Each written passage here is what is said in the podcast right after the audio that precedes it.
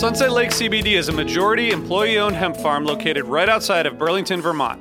Before they started growing hemp, Sunset Lake Farms produced cream for Ben and Jerry's. Sunset Lake CBD doesn't use any pesticides or herbicides to grow any of its hemp plants, and they use organic fertilizer and other sustainable farming techniques to ensure the long term health of the soil and to minimize their carbon footprint. So, like all of us, my days are really stressful. By the end of the night, my kids are in bed, I'm taking a minute to chill, but I'm still unwinding. I recently started using the Relax gummies infused with CBD isolate, reishi mushroom extract, and ashwagandha root extract. I'm really glad I tried these because they really helped me get ready for a good night of sleep, and I really think I sleep better, so I'd highly recommend it. So check out Sunset Lake CBD today at sunsetlakecbd.com and use the code HFPOD for 20% off your order. That's sunsetlakecbd.com and use the code HFPOD for 20% off your order. Farmer owned, Vermont grown, Sunset Lake CBD. When you need mealtime inspiration, it's worth shopping Kroger, where you'll find over 30,000 mouth-watering choices that excite your inner foodie. And no matter what tasty choice you make, you'll enjoy our everyday low prices, plus extra ways to save, like digital coupons worth over $600 each week. You can also save up to $1 off per gallon at the pump with fuel points. More savings and more inspiring flavors make shopping Kroger worth it every time. Kroger, fresh for everyone. Fuel restrictions apply. Hey, listeners, I want to tell you about a sponsor, Music Masters Collective. They're a nonprofit organization that produces unique music events, providing opportunities for fans and artists to meet and collaborate in an inspired and creative atmosphere. Every week, they host different events, all with the opportunity to learn from world class musicians like Oteil Burbridge, Trouble No More, former members of the band, Milk Carton Kids, Nikki Glaspie, Bill Frisell, Shawn Colvin, and many more. This June, join the Fab Four, Joan Osborne, John Sebastian, Marshall Crenshaw, and a great group of faculty for the debut of Magical Mystery Camp. This all inclusive, once in a lifetime music vacation experience in the heart of the Catskills will be packed with nightly performances, workshops, speakers, song circles, open mics, and a lot more. If you're a performing musician at any level, bring your instrument. If you're a music lover, bring your good spirit. It's an amazing experience for individuals, friends, and couples alike. Registration is open, spots are filling up, so check it out soon. And scholarships are available. Check out magicalmysterycamp.com slash helpingfriendly to learn more.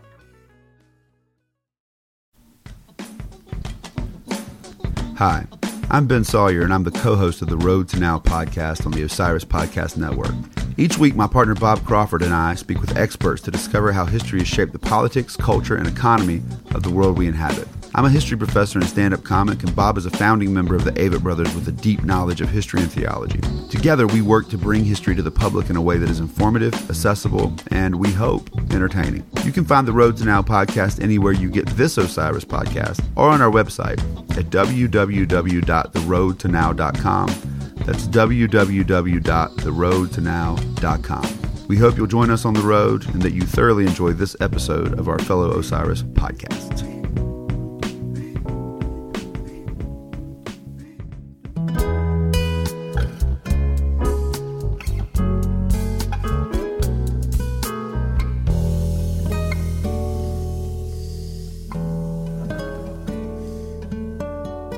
Hey, everybody. It's the Helping Friendly Podcast.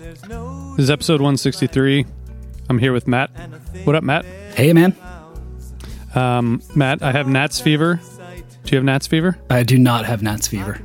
I got regular fever too. Do you have that? No, I do not have that. So I'm fever free. fever free.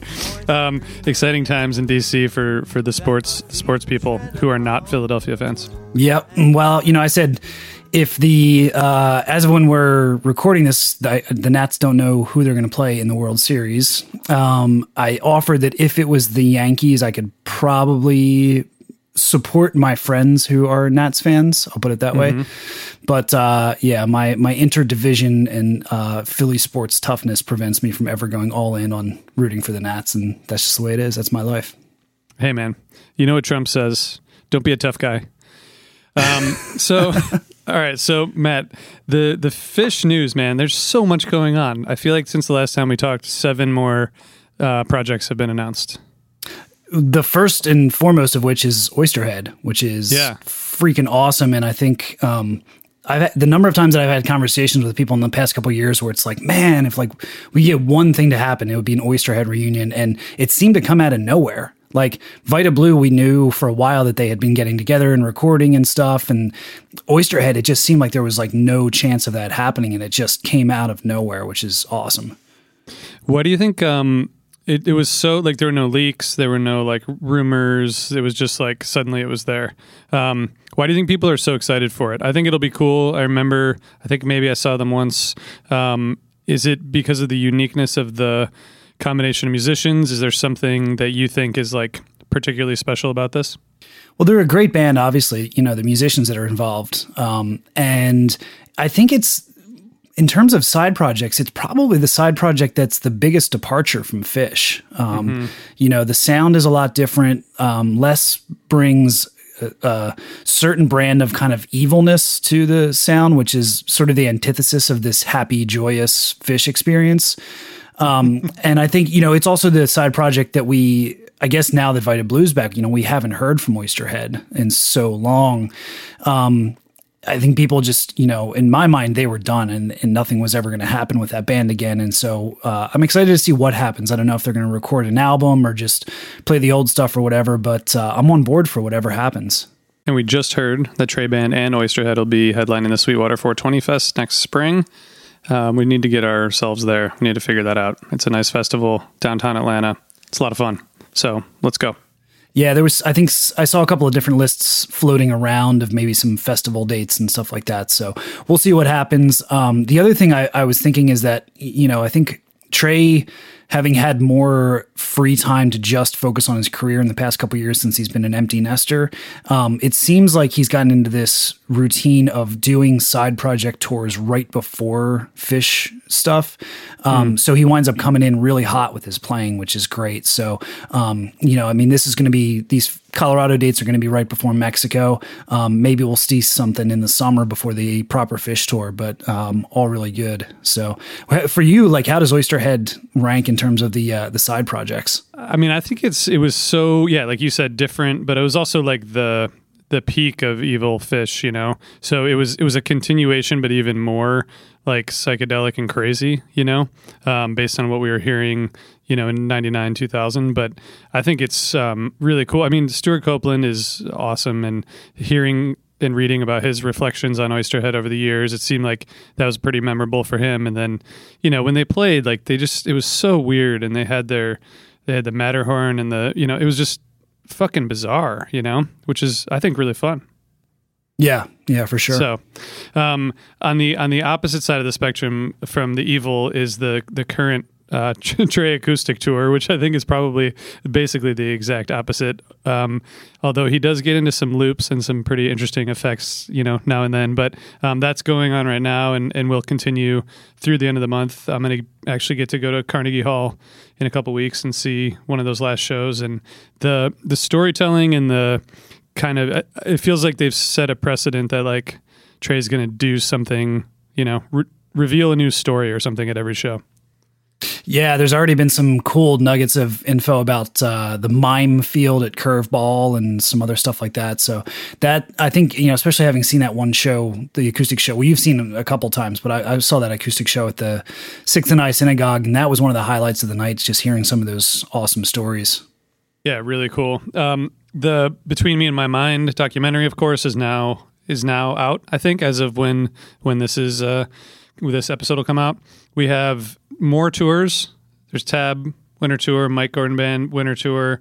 There's Mexico in February. I mean, there's a lot of Phish related music to see over the next several months. I mean, if you you can see something basically every month. Um, if Oysterhead comes through April, like you could basically see a Phish project every month of the year in 2020 so far. Yep, if you're willing to travel, uh, you could Yeah. you could try, probably hit them all. So um, I know I'm not fortunate enough to be able to do that. Uh, No. time schedules and stuff like that. But No. uh, yeah, or but at, least fresh listening on the app. At, Yeah, at most times. Well, I mean, I think that's the thing we talk about when Phish is on tour or whatever. It, it's almost like a sports season, and you get to follow on every day. And this is like, you know, extending baseball season to year round or something like that. So, um, I'm I'm good good with that. Yeah, yeah, it's really cool. And then you know we get the archival releases like the 113095, which we covered in our last episode, on top of all this new music. So it's interesting to look at the the Live Phish app and see how much of it is a non-Phish and how much of it b is like new. You know, even just since the Dicks um, shows, there's like 10 or 15 new things you can listen to already. Yep. Which is really cool. Yeah. Um, speaking of listening, Matt, do you do a lot of listening to podcasts? Uh, I've listened to a few in my time. did you did you listen to the uh, female centrics interview about the twelve tribes? You know, I'll be completely honest with you. I tried to, and uh-huh. I say that not because of anything related to what uh, Donnie B did or anything like that, but um, it was a difficult listen. And I don't know about you, but ever since I've been a parent, anytime I encounter any news about children being mistreated it's uh, it's really hard for me to digest. And i made it about halfway through that episode and i had to turn it off. I'm, I'm hoping to to reapproach it again in a couple days with a clear head but it's a it's a really serious and, and tough thing to hear. Yeah yeah definitely. I think it's like a little bit of the in in our Osiris newsletter we talked about like the expose because it was the first time this woman Kate talked about it, but that's that's making it a little bit more sensationalized. It's like it's a disturbing and and really intense listen, and and the woman Kate, she just it's amazing how um, clear headed she seems in like recounting all this stuff and, and publicly for the first time, but just like going through all this stuff as if like she was just kind of reliving it, which must be really difficult, but really crazy because those like people have seen that bus on lot, right? So it's like it is part of the community. Yeah, and I didn't. I I, I really didn't know that much about the twelve tribes. Um, yeah, me neither. Before this, other than you know, at one of my first shows, somebody saying, "Hey, don't ever go on that bus," and I just figured it was like some hippy dippy stuff. I had no idea what was going on there, and um, really, you know, my hats off to Kate for for being able to share that in in a public forum and and use her story to to hopefully enlighten other people as well. Yeah, totally. It's it's definitely worth a listen, and I understand why. You know, hopefully you can go back to it. Um, the other thing I wanted to mention is that uh, Inside Out with Turner and Seth, they've uh, they spent a lot of time thinking about sort of the mental health, you know, crisis. I think in in well in America for sure, but then in music specifically. And they have a new episode where they talk to Anders Osborne and Andy Frasco and and talk about talk about that stuff. So if you're into that, um, obviously you can listen to all this stuff now on our new um, website at osirispod.com. So check it out. Um, I, I guess those were two um, kind of heavy topics, but you know, there's there's plenty of entertaining stuff too. the, thir- the th- before we move on, the third one I will add, if we're talking about heavy topics, um, also that we talked about the tapes archive a couple times. They've had some really cool interviews. Um, the one that came out uh, this past week uh, was an interview with Shannon Hoon of Blind Melon, and it was recorded about a month before he died. And it really it's a great listen. He's it's he's very like you'd think for somebody who died of a heroin overdose, maybe he was a mess, but he's very like coherent and with it, and does a great job of talking about what was their new album at the time, Soup. But it's also really sad because he does talk about his baby daughter being only eight weeks old and plans for the future and stuff. So um, if you're a, a, Blind Melon fan, and you you probably should be if you're a Phish fan, um, definitely go yeah. and check that out. Yeah, crazy timing. Um, that podcast continues to deliver great interviews at really interesting times. You know, um, the Trey one that we shared was like a, a, few days or a week before the the Murat Gin show, and those are, you know, that was a happier a happier coincidence of dates than the the Shannon Hoon one, but really cool like snapshots in time. So sure, thanks for bringing that up. I also want to talk quickly about the four part series that Jesse Jarnow did for Relix about Ghost of the Forest really good read. Um, part four came out, um, I think, the day before this this podcast will come out, and all four of the pieces are really interesting. Look behind the scenes of, of the music and how the music was made and, and performed on an ongoing basis, but also the production and um, interviews with with the, all the band members and um, Abigail Holmes and um, who's the woman who who did the set design, and I learned a lot from reading it. And Jesse did a great job pulling this all together. And uh, back in the spring, I did a Medium post about uh, what I thought a lot of the Ghosts of the Forest songs meant. And this uh, four part series, there were like little snippets throughout where Trey talked about some of the songs and what they meant. So I I was um, proven right in a couple instances and proven wrong a lot, which is which is normal. Um, so anyway, check it out. We'll put it in the show notes. But it's a four part series by Jesse um, called "The Story of the Ghosts" or "How to Build a Forest." So we'll link to that. All right. So this episode, we are going to talk about an album.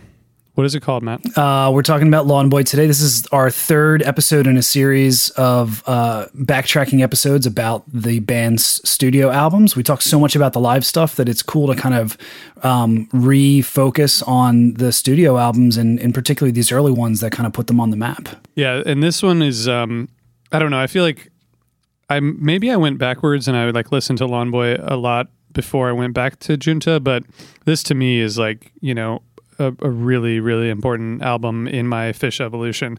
This may have been the first album that I went to after you know hearing my first tape or something. Um, and it's one of those albums where like it's all every note is sort of like crystallized in my brain. You know what I mean? Yeah, I um, th- this has a, a, fond place in my heart. Um, I don't think I ever owned a copy of this until the um, vinyl edition came out uh, about six years ago. But I had a friend when I was younger, when I was first getting into the band, who had it, and uh, he was one of only like a couple of CDs that he ha- that he had in his car. And we worked together uh, one or two summers in a row, and we used to just drive around listening to this album on repeat uh, constantly. So, um, same thing. Every note is kind of like ingrained in my brain. That's really cool. And it was it was the second, you know, official studio album um, released September 21st, 1990. And it's interesting because it was then released two years later, uh, reissued, I guess, by Elektra, um, and that that was after they signed the deal with Elektra, right? So they reissued it um, as part of like the deal that started that long longer run with Elektra. Yeah, um, at that time, Bob Ludwig uh, mastered uh, this and Junta, and they both came out uh, in 1992. Cool. And I think, did you find that fact about the recording about this?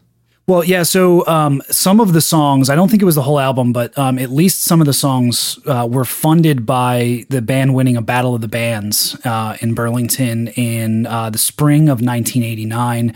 They went into Archer Studios in Winooski and um, spent May through December of 1989 recording uh, this album, which is especially for a young band um, out and trying to play a ton of gigs and stuff like that, like they were at the time, uh, is quite a bit of time to spend spend on um, on an album. Yeah. It, when you look at this, I think we all, all kind of look at the the songs as like part of the classic canon of Phish material. Um, but a lot of the tunes were very new at that time. And you, a lot of times when you, we talk about second albums, you talk about the sophomore slump, this thing where um, bands have years to come up with the material for their first record and then months to come up with the material for their second record.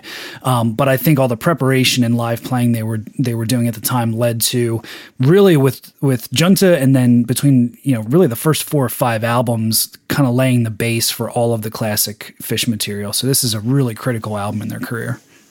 Yeah, and I think the um, a lot of the the music, of course, is is like you said, kind of foundational to the to the Phish repertoire. And then I think this is when a lot of Tom's work started coming in, um, coming in more frequently, and then obviously increased over the years. So the the the marrying of the lyrics and the and the music in ways that we would come to appreciate later, you know, are sort of uh, born here. Yep, absolutely. And so in 1990, so there was that the famous you know Paradise show in Boston in '89, and Phish was obviously hitting some hitting some strides, but um, 1990 I think is when they started really touring and and really like putting on a heavy schedule on the road. They they did that fall or sorry that spring they did those first shows in Atlanta where they played with Colonel Bruce and you know did like basically an entire um, national tour like that whole year and and that fall I think is when things started to really pick up and we started to hear like you know really kind of amazing amazing evolution so this is just cool that this came out like right at that time when they were tour, started to tour a lot, and also just like the music was really coming together in a different way. 1990 to me is often when I think about the evolution of Phish. it's often like a year where I feel like things started to really change. Yeah, it was the year they, you know, left the Northeast and started nationally touring, like you said. And it feels like this album was kind of a, and, and the material at least was kind of a catapult um, to to getting that done. No pun intended. Maybe slightly. um, so, so for people who have record players, Matt, this was released. Um, the record was released 2013. Do you own it? I do. And what what was the what was the deal with that? Uh, well, the deal is it's uh, as with Junta, it's awesome. Um, so it was uh, cut directly from the analog master, um, no digital steps here, and it was done, of course, by Chris Bellman, who's done all of these. Um, uh, records in the reissue series. Um, it sounds fantastic. Uh, and this is another one I mentioned, I think, on the Junta episode that um, these first two, they also at the same time released high resolution digital versions, which they haven't done with any of the subsequent uh, records, and I, I, wish they would do because um, when I'm not you know in the mood to fire up the the tube amp and all that kind of stuff, and I just want to put something on, these are great sounding uh, recordings to put on, um, and and once again, you wouldn't think that for a band so early in their career and making uh, a non-major label record in like a regional studio that they would put something together that's engineered so well but it really is a fantastic sounding record. Yeah cool. That's awesome. Um, and I, I, hope they continue doing that with with everything. Just release really awesome sounding stuff all the time please Phish, um, which they basically do. So matt let's get into the album a little bit. So the I, I don't know if i would have been able to put my finger on the Squirming Coil as the opening track of Lawn Boy before going back for this listening exercise. Um, just because it just, I don't know. It, it, it, like when I played it, I was like, oh yeah, I forgot this is the first track. Well, yeah, it's strange because you usually associate Squirming Coil with being a set closer uh, or an encore song, and it opens up the record here. Um, although I looked uh, at the stats, and it's actually only been the set closer or encore about half the times that it's been played, um, mostly more recently. Yeah, yeah, it was definitely more of a first set song in the earlier years, I think. But this album version is it's it's pretty cool. I mean, I wanted to just start with a comment from Jonathan, who's traveling and can't be here. He said, "Lawn Boy is my favorite Phish album." Basically, the Squirming Coil, because of the thousand times I listened to that record, it's perfect music in my brain, and no amount of convincing will ever dissuade me. So that's all. That's all. That's what Jonathan has to say about it. Matt, do you what do you think about the the opening track here? It's great. Um, you know the the placement. It reminds me when they one of the, the only times recently where they did this as an opener um, in Telluride the second night, uh, and they came out a little bit later than they had the first night, and they um, opened up with the line "The Squirming Coil of Sunset" just as the sun was setting between the mountains uh, off to the west at the the further end of uh, the town of Telluride, which is a, just a really beautiful experience that I'll, I'll always remember.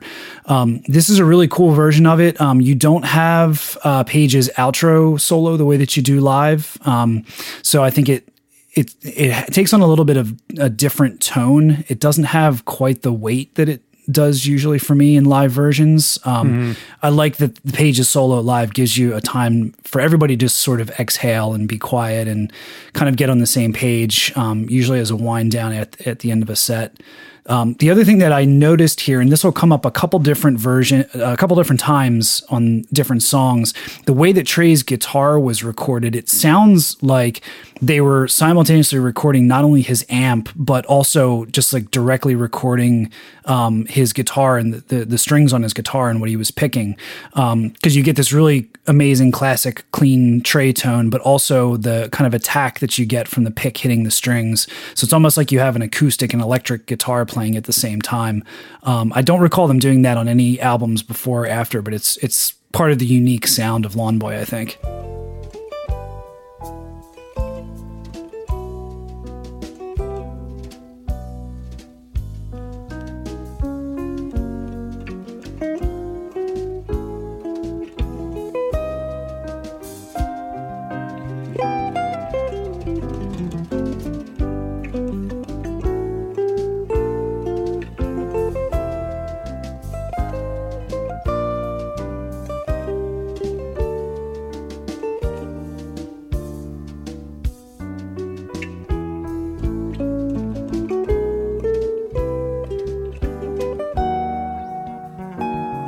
So in the in the part where it sounds like acoustic guitar, is it not actually acoustic, or are there just portions of this song that are acoustic? There may be some acoustic guitar layered in there. It's it's hard for me to say, but um, yeah.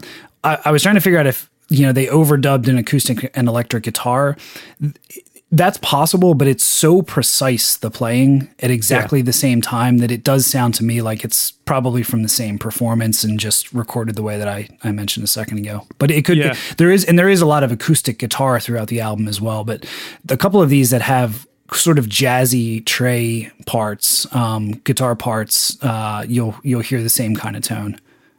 Yeah, I think that's interesting because that to me, I, I, heard acoustic guitar, but I think I just that's like my ears versus yours. I was like, oh, cool, acoustic guitar. It's just so different of a sound from what you'd hear live. I think the the point about Page and the piano, the piano in this on the studio version is just really it works really well with that with that guitar like effect you know it just it's a really good combo um, and although you don't get the extended solo you do get like amazing piano work from page and and I would just say that maybe the second second best Mike vocals um, next to next to emotional rescue um, is just wow. I, I every time I hear the album version, I'm like, holy shit! I can't believe he did that. Yeah, you don't hear that anymore. Uh, no. But it's and that's I, I think that's one of the other things that like the song sounds a little bit goofier on the record because of that. Um, mm-hmm. But it yeah, it always surprises me too when I hear it. Like wow, that's really really high pitched. Um, but re- great great opening track, and and maybe they should just. It actually would be a good way to open shows more frequently. I think just like a piano solo to get into the get into the show. You know? Yeah, open a tour with it. Open a tour with it. All right. So then we get into Reba, which I think you know obviously is a seminal seminal tune. Um, the the solo, which uh, we can get into later, that's like the part that I just you know is sort of burned into my my brain. But um, it's you know they they they weren't getting less fishy here with in terms of being goofy and and some nonsensical lyrics with some you know, goofball shit thrown in. It's like they were just trying to make their own music. They weren't trying to, to impress anyone.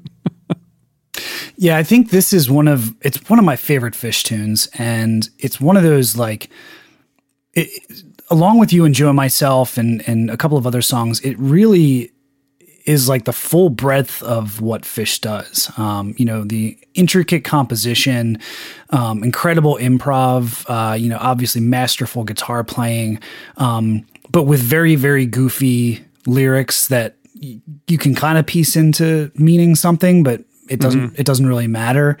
Um, and the uh, the recorded version I, I like a lot in the uh, on this album. Um, it's a little slower than they played it live early on, um, but it's it's great.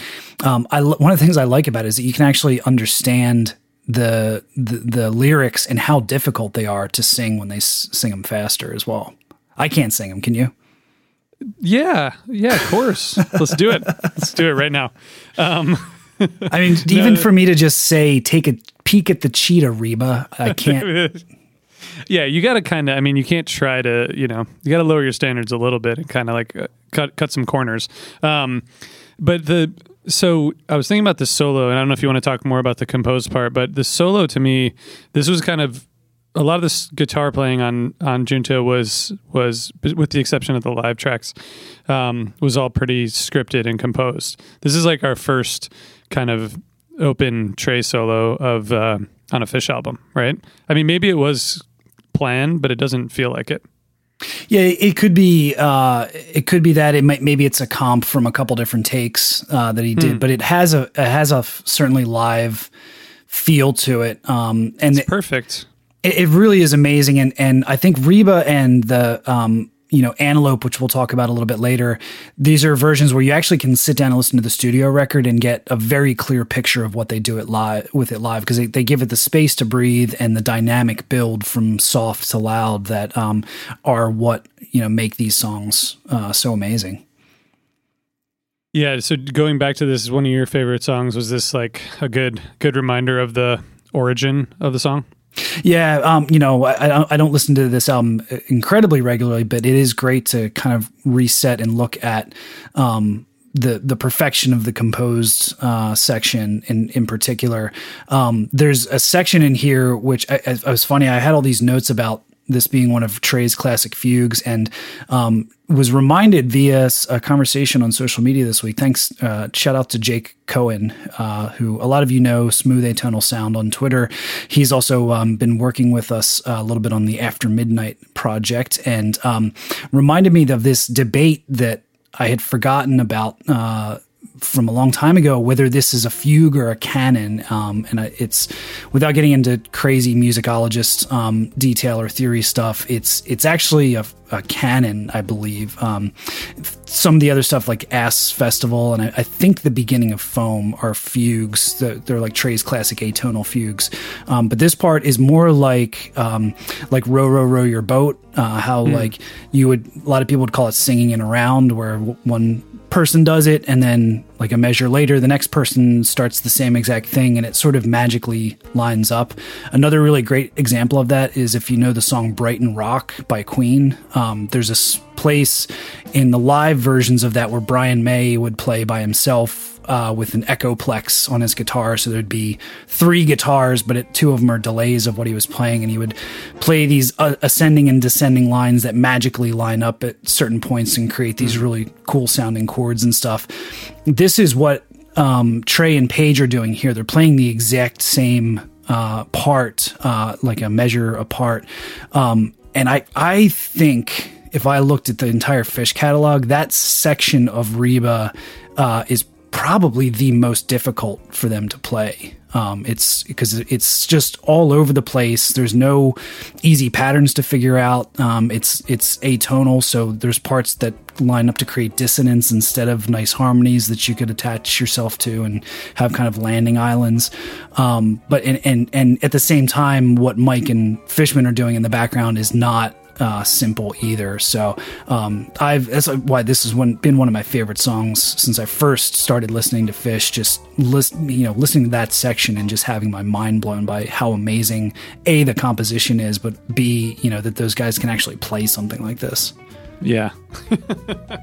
and and the fact that they, you know, at this time and and for decades after could play it live. I mean, at this point, it, you know, when you hear it live, like the, the composed part is a different experience than it used to be. But there were times in the in the '90s, up to the late '90s, where like the entire composed section live was perfect.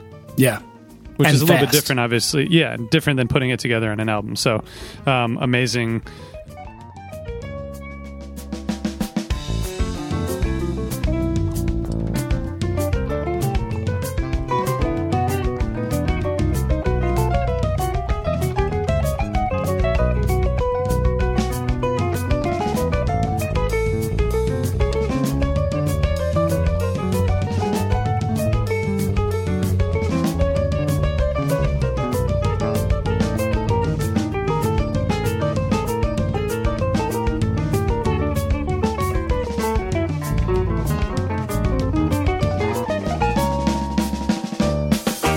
sweet one.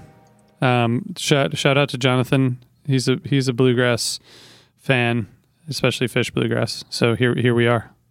Yeah, this is I guess the first example of Phish bluegrass on record. Um, it's surprising to me. I completely forgot until I dug out the record and was looking at the liner notes that Fishman wrote this song. I always think of it as a Mike song. Um, Trey yeah. and Mike always stand out as kind of like the bluegrass cats, but um, it's a it's a Fishman composition, which is I guess yeah. uh, why it's so kind of goofy too. it's a good one. It's like the the lyrics, you know, it's classic, classic. Um, they were not like again like the first three tracks of this are just man, it's so great how much they were just trying to create the album they wanted to create. You know what I mean? Um, which just thinking about the evolution of the band, they just they didn't really worry about what they were. They weren't trying to make a record for anybody else than themselves, and I think my sweet one is a really good um, backing point to that. Yeah, and it's it, thinking back to 1992. This would have been just a very odd song to come out from any band, you know, let alone a kind of a rock band. Um, there wasn't a lot of cross pollination, that kind of stuff uh, back then. Um, which, by the way, there's a, you know there's a banjo solo in the middle, and there's no credit on the record, so I've got to assume that that's Mike playing that. Hmm. Um, but we ha- don't really have any way to tell. Huh. All right. Well, just assume it's Mike. I'll assume um, it. And next, Matt, is split, open and melt. and melt. um, yeah, like this is um, not. Yeah, I don't know. The I am not sure what to say about the album version of this. It's just this song is is again one of the more, to me at least, unique Phish songs. And besides just like that, it gets really awesomely cool and and weird live. Um, it's a pretty unique song to me in terms of just like the structure and the I don't know even the the chords and everything. It's like it seems like a very different kind of um, animal than most Phish songs. Is that do you think that's fair?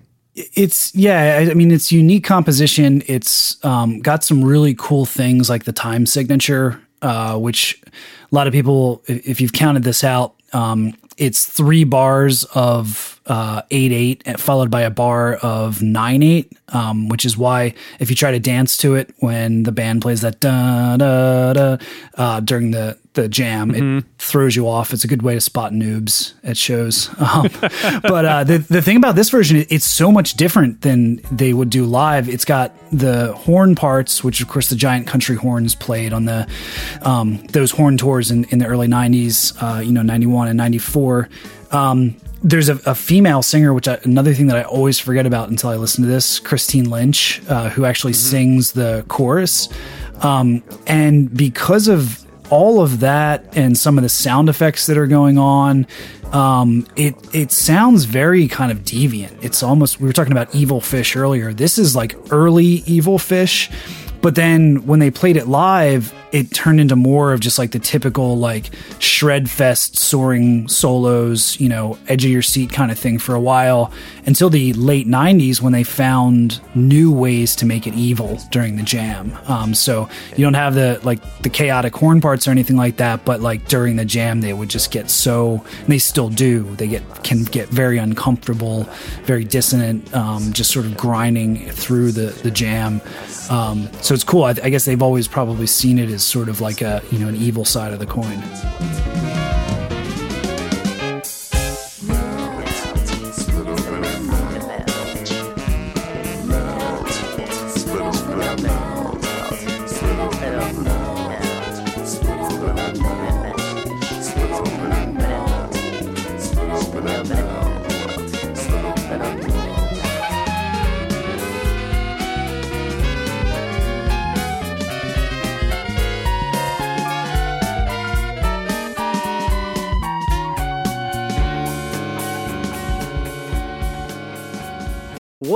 City without its music?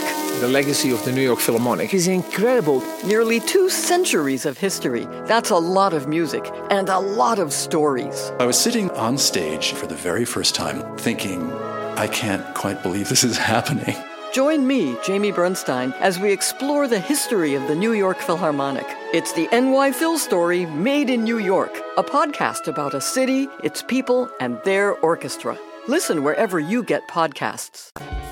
Yeah, and I think was um, a song that that was obviously you know created by Trey. Um, music and lyrics, and I think um, had been played since uh, early '89. So was something they brought brought to this album that had already had already been out in the world. Um, there's a little bit of a I think story about um, at least on the Phish.net history about this being something that Trey thought had like a lot of potential, but they were continuing to figure out how to maximize that potential live. Um, and it's it appeared a lot. And then in '92, when they started introducing a lot more of the riff tunes, it sort of became less frequent. And there's the famous uh, version for 2193 from Columbus, which uh, you know part of that jam appears on demand um, on Hoist, but the that version like kind of restarted the whole potential for the for the song. And i think since then you know it had like taken on an even more evil improvisational potential. You know what i mean? That right. was like one of the first times it really hit that that part. And then i think they continued to expand it from there.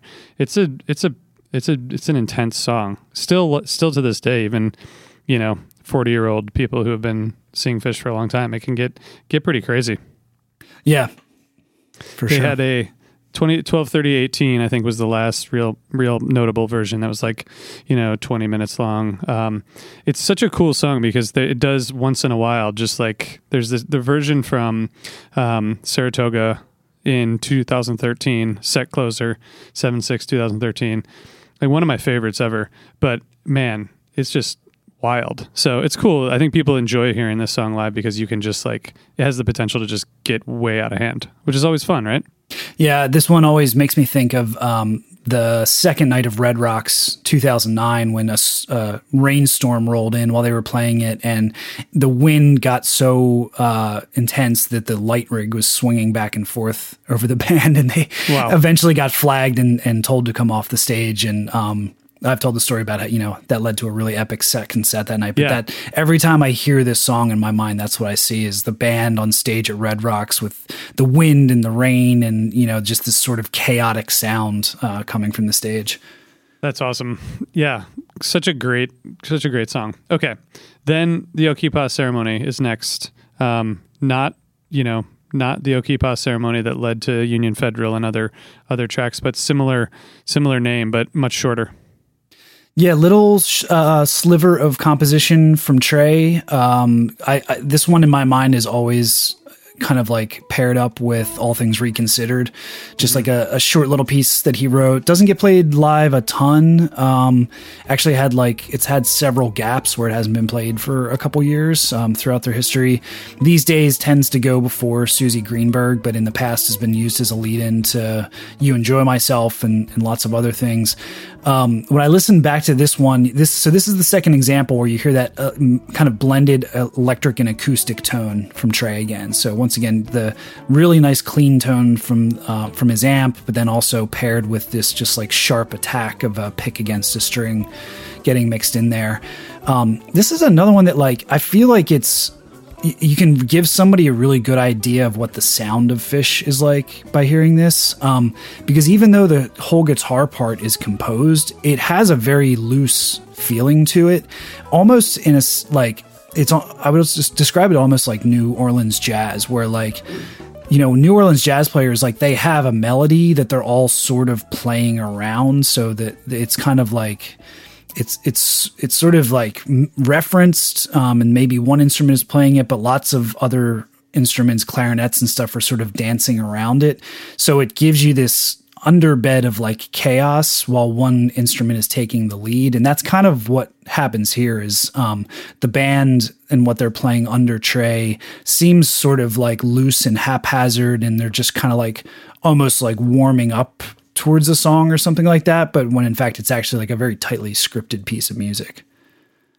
Yeah, that's a really good point. And it's like you said, they it's not really played very frequently, like, you know, once a year, every every few years actually at this point. But um in some of those nineties versions the the transitions into you know, Suzy and ACDC Bag and even David Bowie are really cool. My favorite is the transition into ACDC Bag from from Okipa. I think that's just like a. I think that was on a lot of early tapes that I had. That's what I always think of. But um, yeah, nice little interlude here that goes into what you wouldn't expect to hear live. Um, transition into Bathtub Gin.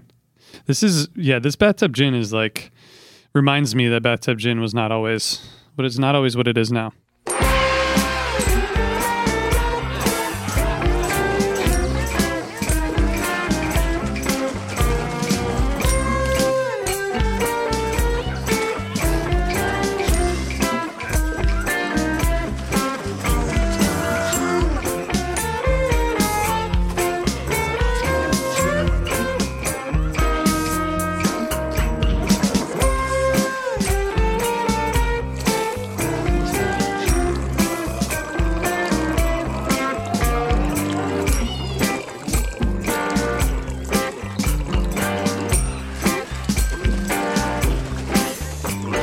It, it wasn't, and this is. Um, I mean, a we know like a lot of those early versions live, they didn't jam as much. The horn versions, in particular, stuck very close to the album and kind of like ending on a dime after the um, uh, the sort of scat singing section that they all do. Um, but this is, I, I don't know. I mean, like if you did if i wasn't aware of all of the amazing live versions of bathtub gin and this is the mm-hmm. only version of this song i'd ever heard I could see this being like my least favorite song on the album. Um, it's like it's got a lot of really weird sound effects and like almost like ASMR kind of stuff going on, and the it, like there's that gong that comes in at one point, and it's interesting, but it's just it's very very like goofy goofy Phish. Um, which once again, if you like forget about like you know the Great Went version or something like that, you might just think it's kind of like a throwaway track when in fact they kind of adapted it into one of their masterpieces. Yeah, it's a good point. And and it, this again was played, you know, starting in '89. And if you listen to those early '89 versions, they're they're similar to the album version in in that it's like short and it almost. I think we've talked about this in an earlier episode about an '89 or even '90 show that it was like it just seems like kind of a pointless song to play without a jam. You know, it's just like a five five minute song with like some goofy shit going on and then it's like and then it's over especially with the abrupt abrupt stop. But um yeah i agree. There's like those weird sound effects at the beginning which i think maybe are instruments. It's weird right? There's, there's a lot of weird stuff going on here but i agree. And it has obviously evolved into like you said a live live masterpiece um but yeah not not a great album song Yeah, not for for sure. I, I mean, t- thinking about it, you know, from that time period, like if you were seeing the band a lot, and maybe some people who were seeing the band a lot in you know ninety to ninety two maybe can can chime in with us. Um, it's I could see this just being like a bathroom song. Like you know, oh, they're- I know what they're going to do for the next you know three minutes, and they're you know, I will say the lyrics are awesome. I I, I really like the lyrics to Bathtub Gin. There's some um really interesting little puns in there. Like the one that I always liked is uh, bread is tasting all the soup, which is like Brett, the name Brett, but it could also be bread. Like you're dipping dipping the bread in the soup that it would taste. There's some cool, like clever things like that that I've always Yeah. liked. Yeah, and it's like a cool story, you know, um, which, which doesn't doesn't often happen. Um, all right, so then we get into Run Like an Antelope. This is uh, again similar to Reba, I think, just like feels like a real real rager on the album version.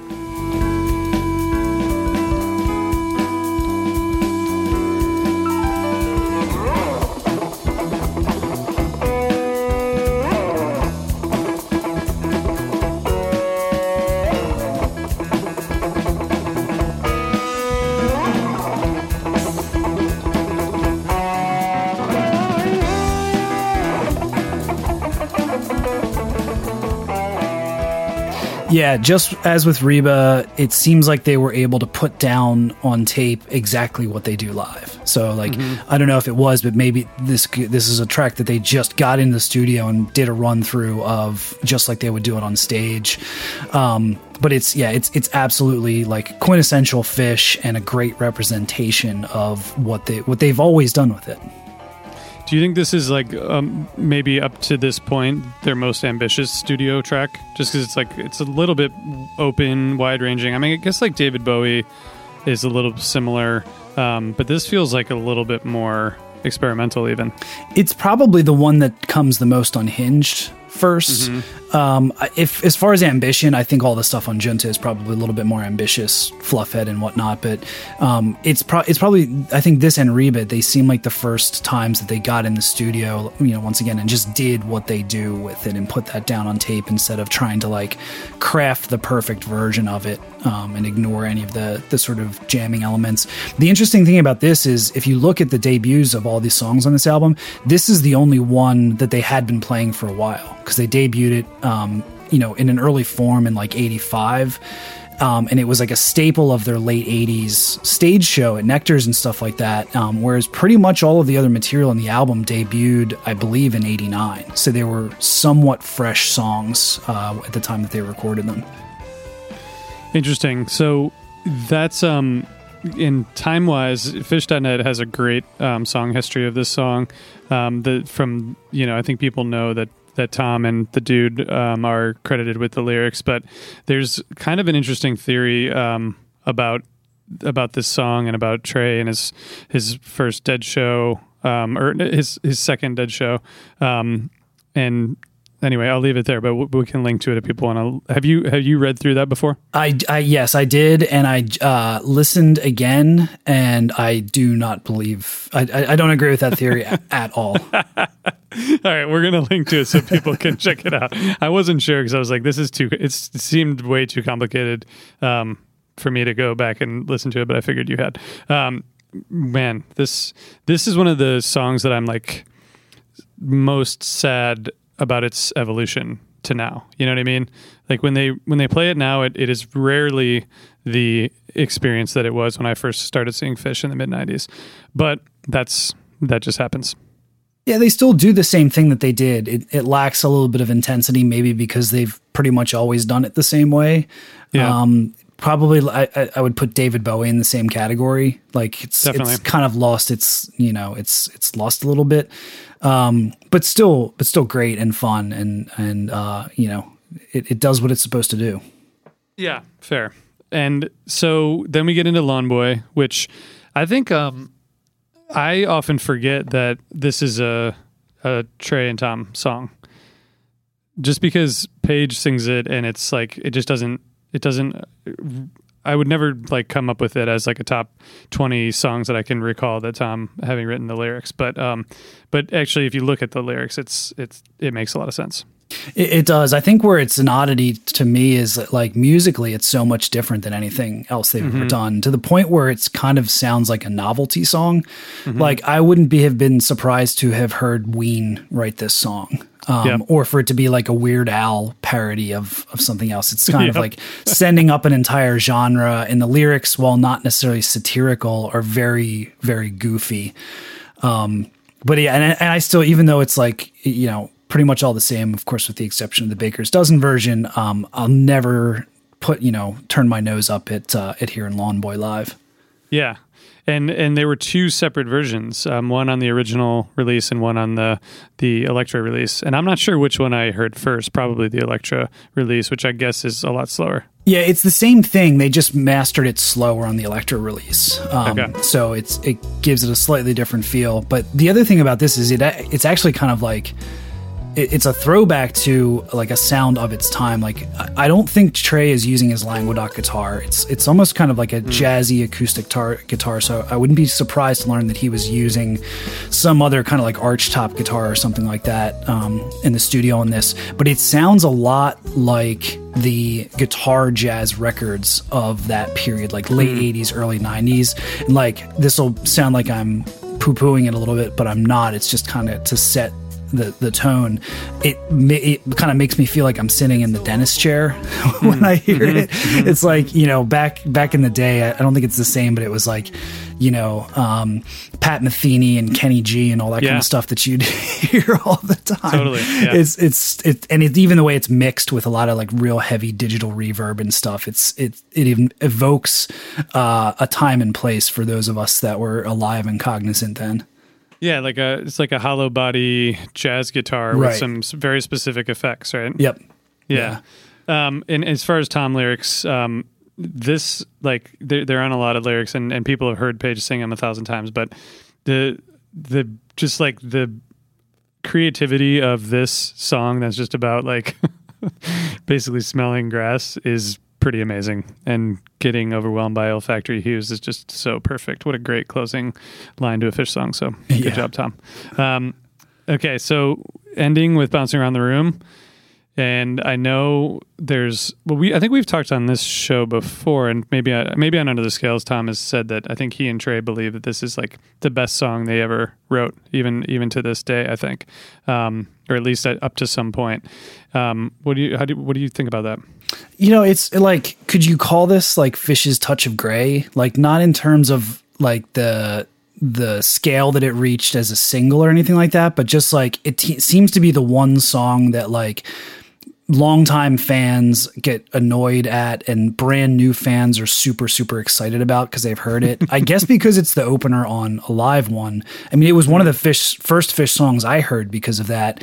Um, i just had a coworker ask me about like you know i want to get into Phish what should i listen to? And i said listen to a live one. And then immediately was thinking about like all right what's the first thing he's going to hear? It's going to be bouncing around the room and what kind of tone does that set? Um, i don't mind it. I do agree that it's a great composition. I get why, you know, people don't always love hearing it live. Um, but I, I do think it's a really, really cool song. And as far as the composition, it always makes me think of that um, thing that Trey and Dave Matthews did where they went to Africa and they were teaching Orchestra Baobab how to play bouncing around the room because the rhythm is so close to um, these sort of like West African rhythms that um, they were trying to, to learn about. Yeah, and the the the music and the um on the last uh lyrics episode on the scales we talked about the lyrics and the music of Guyute and how they just like feed off each other and complement each other so well. I think this is another example of that. It just it feels like the the music is reflecting the lyrics, you know, in terms of the Yeah. the the actual part of the bouncing around the room um, piece. And this is, I mean, I think it's one of the top six, the sixth most played Phish song, right? So that's like another reason why people aren't necessarily that excited to hear it, given that you can hear it like uh, there was a point where you could hear it, you know, at almost any show you went to Yeah. with the right with the right rotation, right? Yeah. But um, the again, yeah, the lyrics and the, the combo are are just really good. But um, this is it's an interesting closing track, and it's also we didn't I didn't mention like Lawn Boy is a really interesting title track as well. Yeah, which is I- think that's a very fishy kind of thing to like name it after the real oddball track. Um, They kind of did the same thing with Big Boat, right? That was like a um, line from the song Friends, Fishman's song, which is yeah, very underplayed if you ask me. But um, the uh, bouncing around the room, like it's a it's a really strange choice for a closing track on the album. You've got, um, you know, Squirming Coil, which we a lot of us associate with being kind of an ending song, and that opens the album. So I would like, I would probably resequence this just a little bit and maybe put Bouncing Around the Room somewhere in the middle of the record. Um, I actually think like I think Lawn Boy is a way better closing track uh, than Bouncing Around the Room. And the other thing is it to to to make it the closing track, they added that strange ending to it, which like it's like kind of comes out of nowhere and it's a little cheesy. And I uh, every time I listen to, it, I'm like, oh, this is a great song, and then they do that. It's like, oh, yeah, okay, yeah. like Well, so they they did the goof the goofball song naming on several albums, right? I mean, not not goofball, um, oddball, I guess you Yeah. said, or, or the not not the one that you would expect. I think Round Room to me is a similar case. yeah, I mean that that album has Pebbles and Marbles and 46 Days and Seven Below and I mean you know a lot of amazing and Round Room is not a bad song but it's a funny one to name an album after. Um, but you know it happens. Um, I also was just thinking actually while we were talking about this that it seems like maybe Big Boat and Picture of Nectar are the only and and Junta are the only albums that were named after song like not named after songs um, that were on the uh, no. on Pic- Picture album. Nectar is named after Cavern.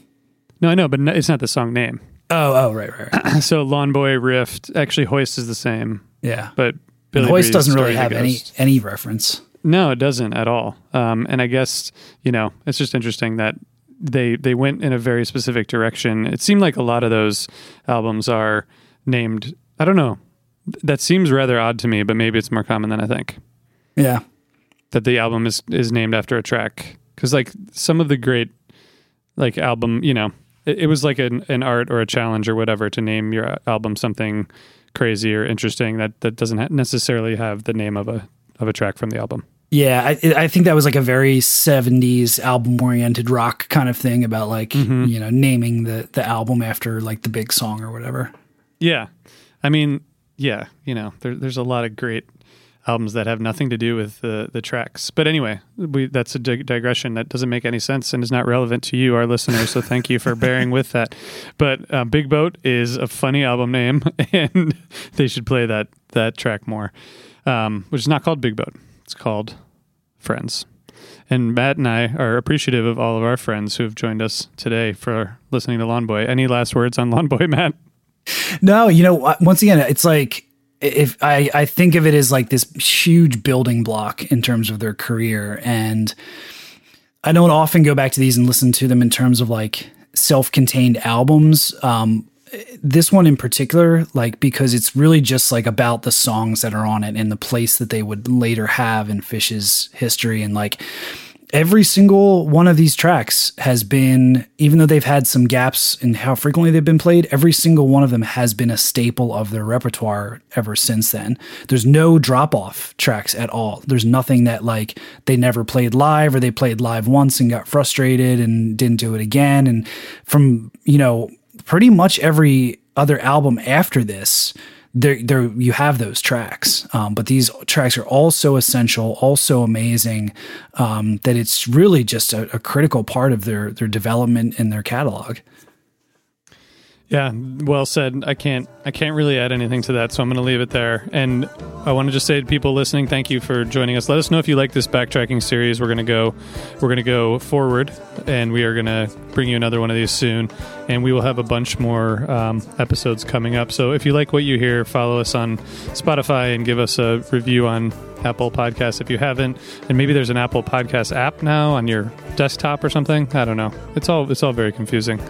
Is that true, Matt? There is. It's just one more way to listen to us. Yeah, one more way to listen to us. And you can listen to us at osirispod.com. So thanks, everybody, for listening. Send us thoughts, feedback, and questions as always, and uh, keep on rocking.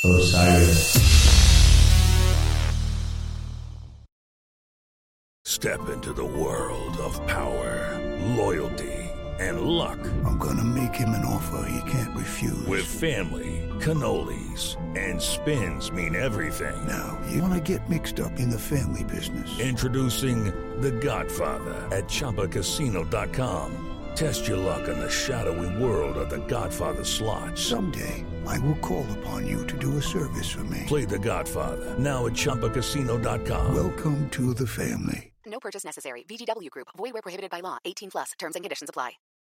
Hey everyone, it's Cam Hurt, host of the Best Show Ever podcast, and we have got a second season coming out very soon that I am very excited about.